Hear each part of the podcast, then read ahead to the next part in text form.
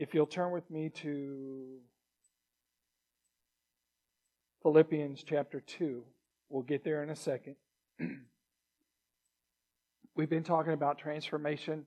Last week I introduced you to the step that Jesus took, one of the steps, and that is humility. And um, this is coming out of Romans chapter 12, verses 1 and 2. And it says this I appeal to you, therefore, brothers, by the mercies of God, to present your bodies as a living sacrifice, holy and acceptable to God, which is your spiritual worship.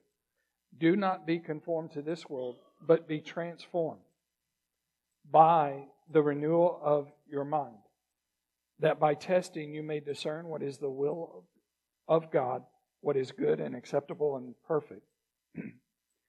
and we've been sharing how the fact that we are to present our bodies to God.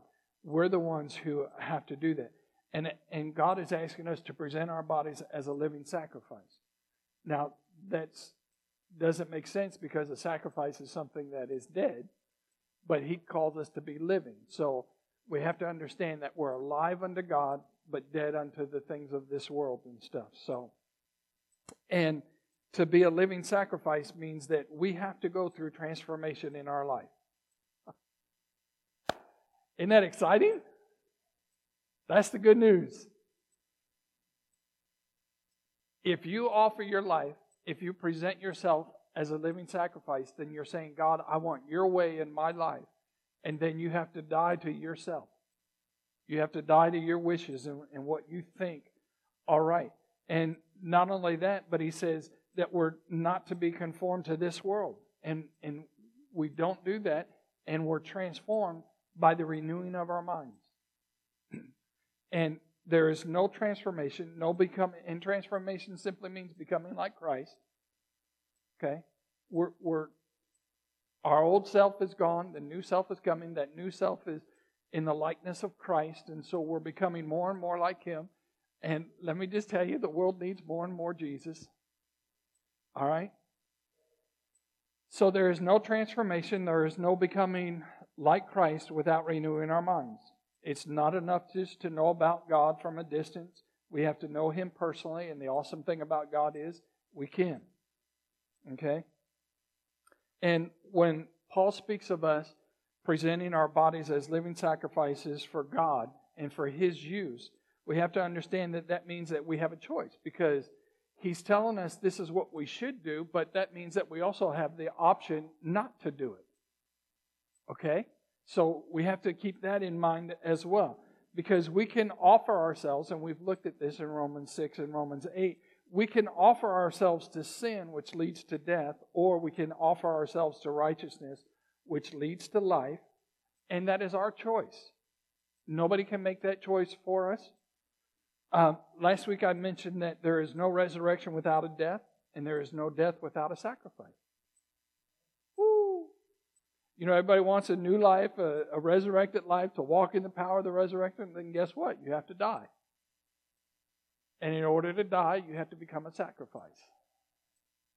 And that's exactly what Paul is saying. Um, here's another one salvation without transformation is deception. In other words, if you get saved and you choose not to become like Christ, you're walking in deception. Okay. We'll move on. That was like, okay. I say that because we have so many Christians nowadays. They're looking at the world and they're like, they're praying, oh, Jesus, come back. Come back quickly. And that just saddens me. It's ridiculous. So, what do you want him to do? Save you from this world? He's already done that. If you've already placed your salvation in him, if you've placed your faith in Jesus Christ, then you're already going to heaven. Why does he have to come here and save you again before it gets worse? What we ought to be doing is figuring out how we can be transformed in a greater measure so that heaven can come down to earth and we can change the culture around us. We can change the way things are in our lives. It's, it's sad how we're crying. We're acting like babies.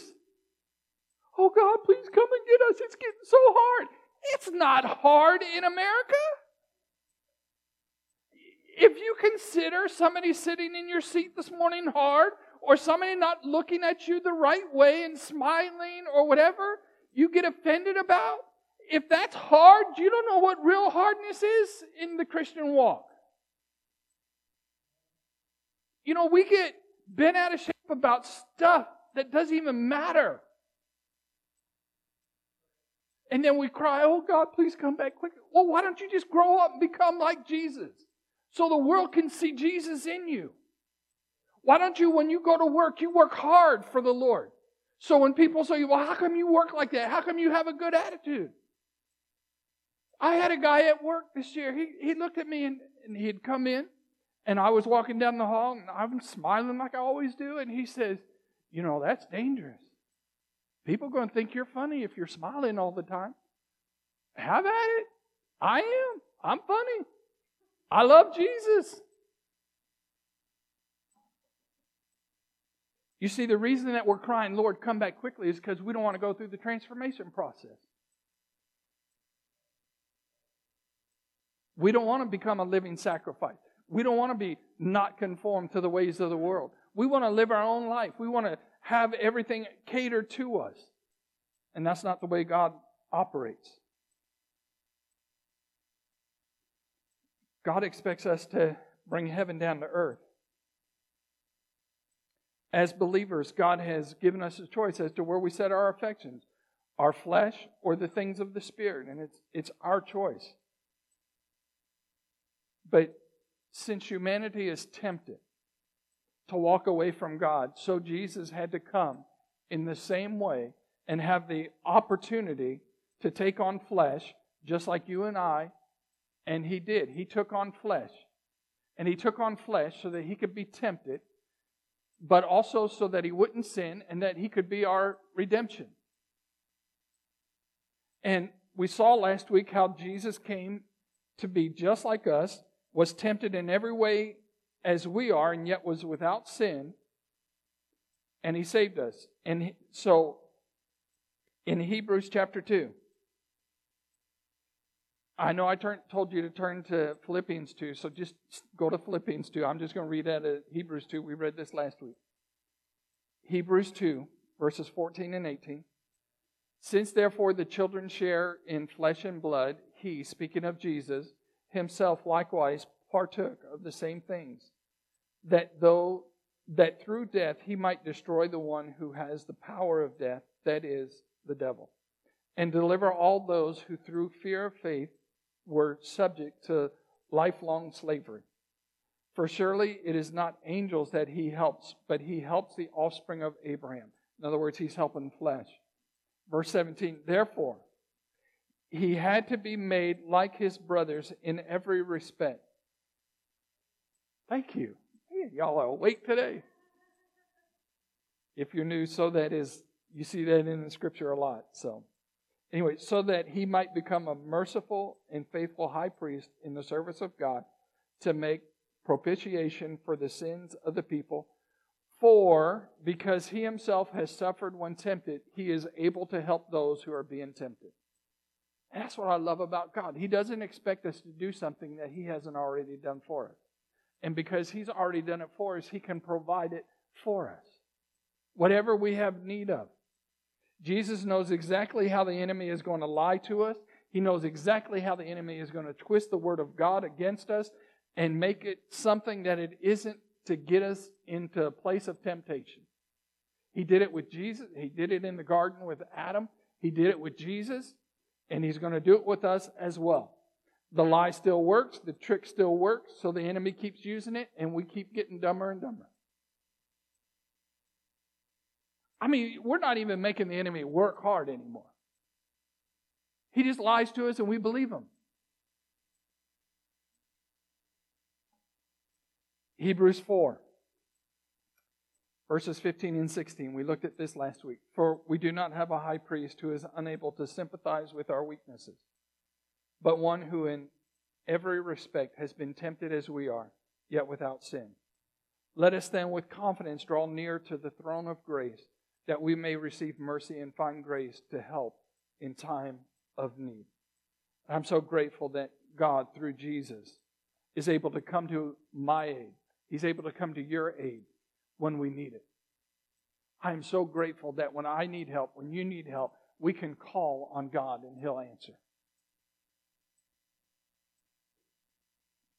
Last week, Paul shared Jesus' mindset, his attitude that we need to make sure we develop to be transformed, and that is humility. And in Philippians chapter 2, and the rest of the way, we're just going to kind of dissect this. So, um, Philippians 2, verse 5. He says, Have this mind among yourselves, which is yours in Christ Jesus. So, he's telling us this is how you need to be thinking. This is the mindset that you need to have. This is the attitude that you need to have. Okay. And he says it's ours in Christ Jesus. Verse 6 Who, and now he's speaking of Jesus, though he was in the form of God, did not count equality with God a thing to be grasped, but emptied himself by taking the form of a servant, being born in the likeness of men. And being found in human form, he humbled himself by becoming obedient to the point of death, even death on a cross. Therefore, God has highly exalted him and bestowed on him the name that is above every name, so that at the name of Jesus every knee should bow in heaven and on earth and under the earth, and every tongue confess that Jesus Christ is Lord to the glory of God the Father. Do you realize that every human being is going to bow at the name of Jesus Christ? Every human being is going to confess at the name of Jesus Christ that He is Lord to the glory of God. Doesn't matter who you are. Doesn't matter if you're rich or poor, educated, uneducated. Doesn't matter what your race is, what your color is, what your face looks like. Doesn't matter. Doesn't matter if you're educated, uneducated. Doesn't matter if you know your mom, your dad, your brothers, or your doesn't matter. Doesn't matter. Every knee, one day, is going to bow before Jesus and declare Him Lord all to the glory of God. In other words, God's going to take pleasure in that. And you're going to learn some things you never knew before. Woo! Isn't that good? And you know what's so awesome? If you're a believer, we get to practice that now. We get to start putting that into practice. and you know, now is when I need to put it into practice. Now is when I need to recognize that He's Lord and allow Him to help me. I, I won't need it when I get to heaven. He humbled himself. I wonder how much better this world would be if we took the time to humble ourselves and not act like we know everything. Again, verse 5, Paul says, Have this mind among yourselves, which is yours in Christ. And so he gave us the example. He left that example for us.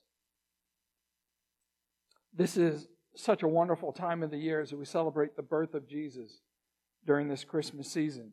His birth is one of the greatest miracles that has ever occurred, for it was the moment when God Almighty, the creator of all things, laid aside glory and appeared on earth as a man. How wonderful and how marvelous to think that God would temporarily shed his divine appearance and actually take on the flesh of man. And yet, that's exactly what has happened the day Jesus was born in Bethlehem. When we opened the service, we read out of John chapter 1, verses 1 to 13. Here's verse 14. And the Word became flesh and dwelt among us. And we have seen his glory, glory as the only Son from the Father, full of grace and truth. Hallelujah. All right. Philippians chapter 2, we're going to start dissecting these verses. We're going to start in verse 6. It says, Who, though he was in the form of God, and the first words that I want to break down are, though he was. Okay?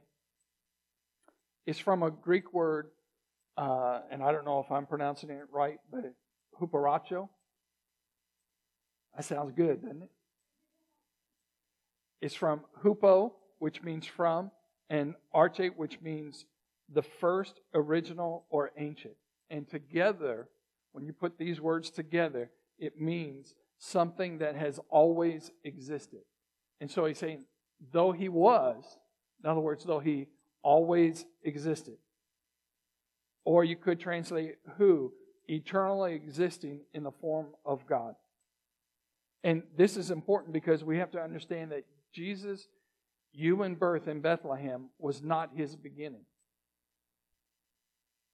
Okay? It wasn't his beginning, but merely his manifestation to mankind. A brief appearance in his eternal existence. And then it says, though he was in the form of God.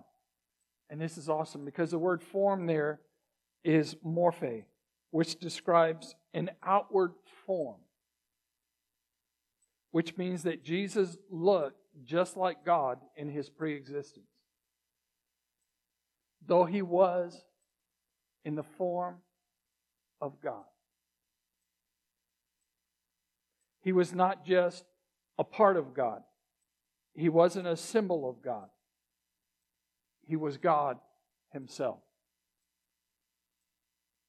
And yet, because of the love that God has for us, because of the love that Jesus has for us, Jesus, though God, emptied himself and took on the form of a servant.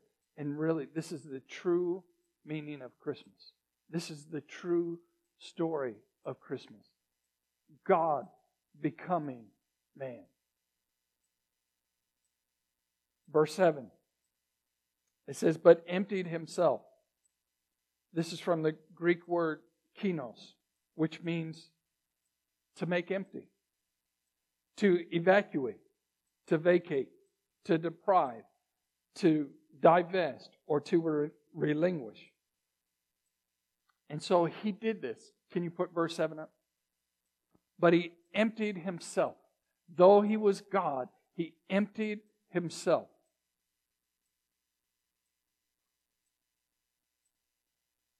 If you want to be like God, if you want to be like Christ, this is where a living sacrifice comes in. We have to empty ourselves as well. We have to empty ourselves of our rights and our privileges, of the things that we think are owed us. We'll get into this in a little bit later time, but I just, you know, whenever you decide that you're going to walk in humility, there's, there's another word that has to go with it, and that's called humiliation. Because whenever you choose to walk in humility, I promise you that sooner or later you're going to be humiliated. The world is going to try and humiliate you because it doesn't understand humility. It doesn't know what it means to be humble. And if you don't think I'm right, look at the cross.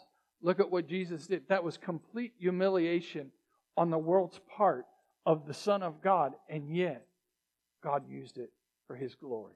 And I want to encourage you. when you come to that place of being humiliated, just rejoice. You're sharing in His sufferings as well. Amen? Because it was impossible for God to appear to man as God because we can't handle that. He had to change his outward form, take on and become like mankind.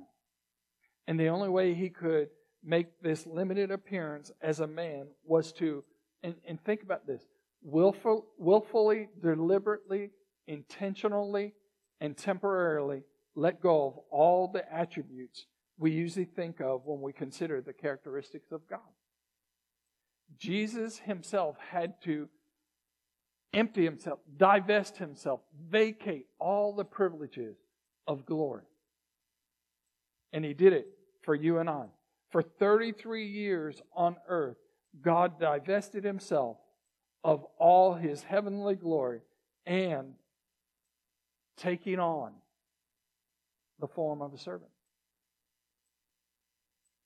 This is amazing to me, the whole process of what Jesus did.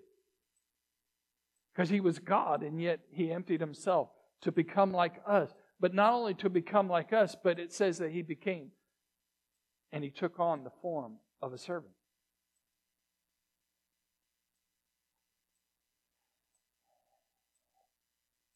Taking, because it says taking the form of a servant. Taking is from the Greek word lambano, which means to take, to seize, to catch, to latch onto, to clutch, or to grasp.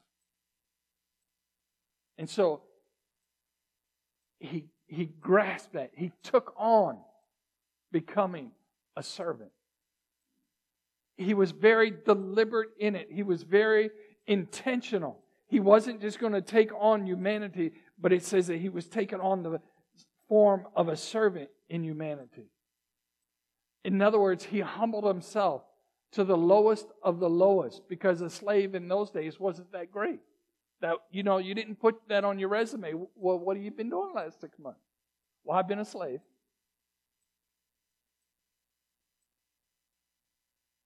And so this word lets us know that God literally reached out from his eternal existence, reached into the material world where you and I live, that he had created, and took human flesh upon himself in the form of a servant.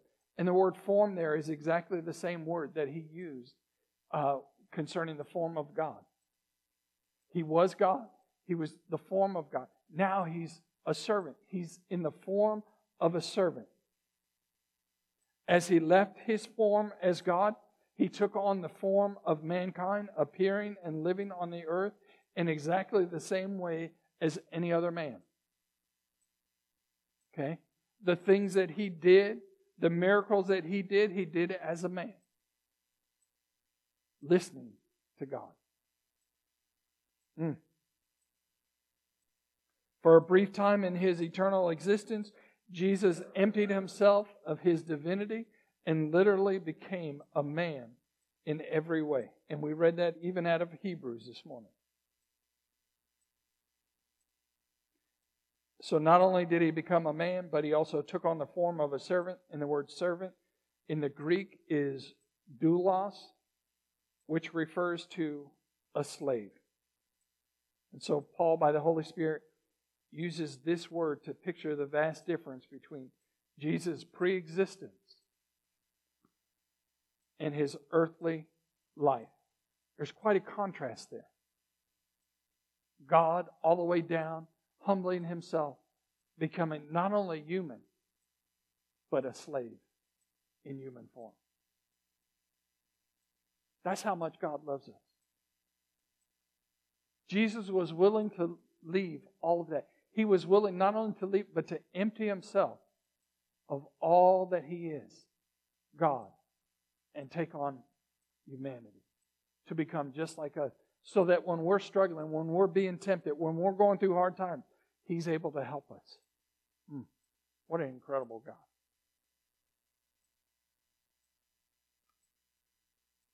I'm almost done, but I just want to encourage you with this. There's more to this that I can't get to today, so if you'll come back next two weeks, we'll try and work through it. But it's so amazing to me how God is and, and the love that He has for us and how He was so willing to become like us so that he could save us. Verse 8 says, and being found in human form. And the word being found in the Greek is genomai, and it means to become, indicating that this was not Jesus' original form, but it became his new form. And being found. So he was becoming this, and he became this. So this clearly describes the miracle that occurred when God became a man.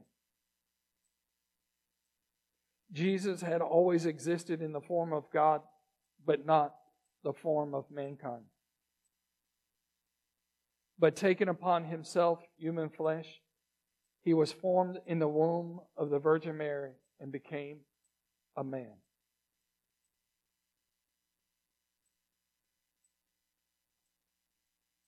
And when it says that, and being found in human form.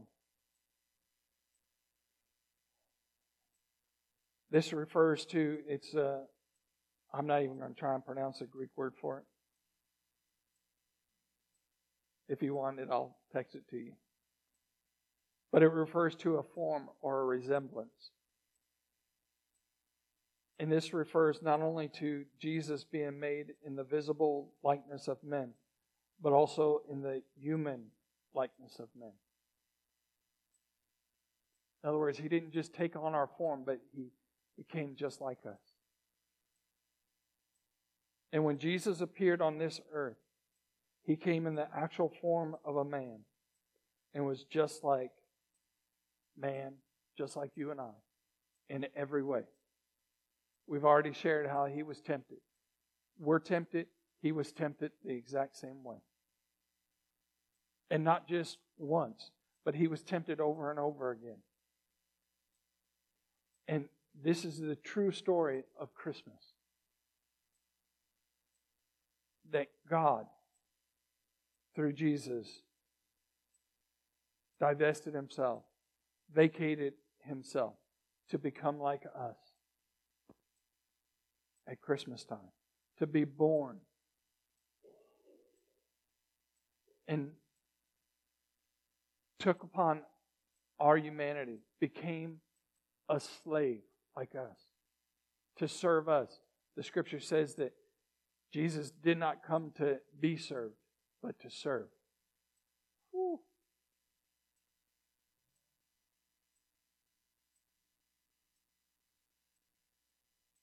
And I think at Christmas time, I think of how we celebrate the birth of Jesus, but his birthplace wasn't the greatest. Everything about him coming to the earth, there was nothing great about it.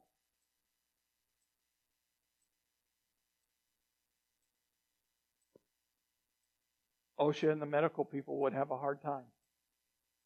They would be losing their minds to know that he was born in a manger. The smell would outdo him. The smell alone would probably have killed anybody that works in a hospital nowadays. Everything has to be so sterile. You can't see the kids, you know, when they're born until.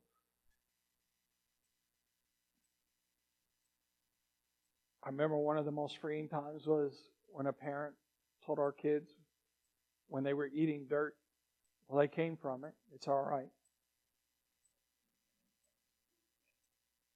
And I had to tell my wife because she wasn't sure, and so we had to pray through that. But it's true. You eat a little bit of dirt, you're not going to die.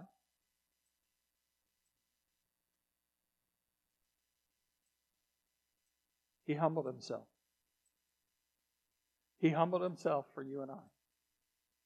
And I want to encourage you this Christmas season that if you've never given your life to Jesus Christ, to do so because he went through some great lengths to be able to become our great Savior.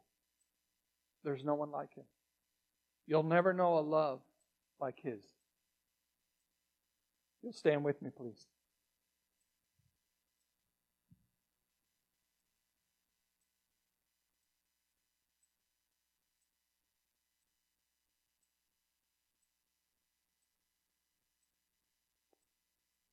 Let's pray. Father, we thank you for this day and the love that you have for us. Thank you for this time that we can gather together. And Lord, I thank you for this Christmas season that though the world may try and change the meaning of it, we know what the real meaning is. We know what the true story of Christmas is all about. And I thank you that it's not about Jesus coming to Bethlehem, being born in Bethlehem, and that's his first time existing. We thank you that He's God. He's always existed. Everything was made through him and for him and by him. And there was nothing made that wasn't made through him. And Father, that includes us. And I thank you for humbling yourself and being willing to come and take on our form. And not just the form of humanity, but the form of a servant, the lowest of the lowest in humanity, that you might bring salvation to us. Father, we thank you for it. And Father, I pray that if there's somebody in here that doesn't know you, that they would meet you today. that they would let this be the most joyous Christmas season of their life. And we ask this in the mighty name of Jesus. Amen and amen. All right, be blessed. Have a great week. If you need prayer, feel free to come up. We'll be delighted to pray with you.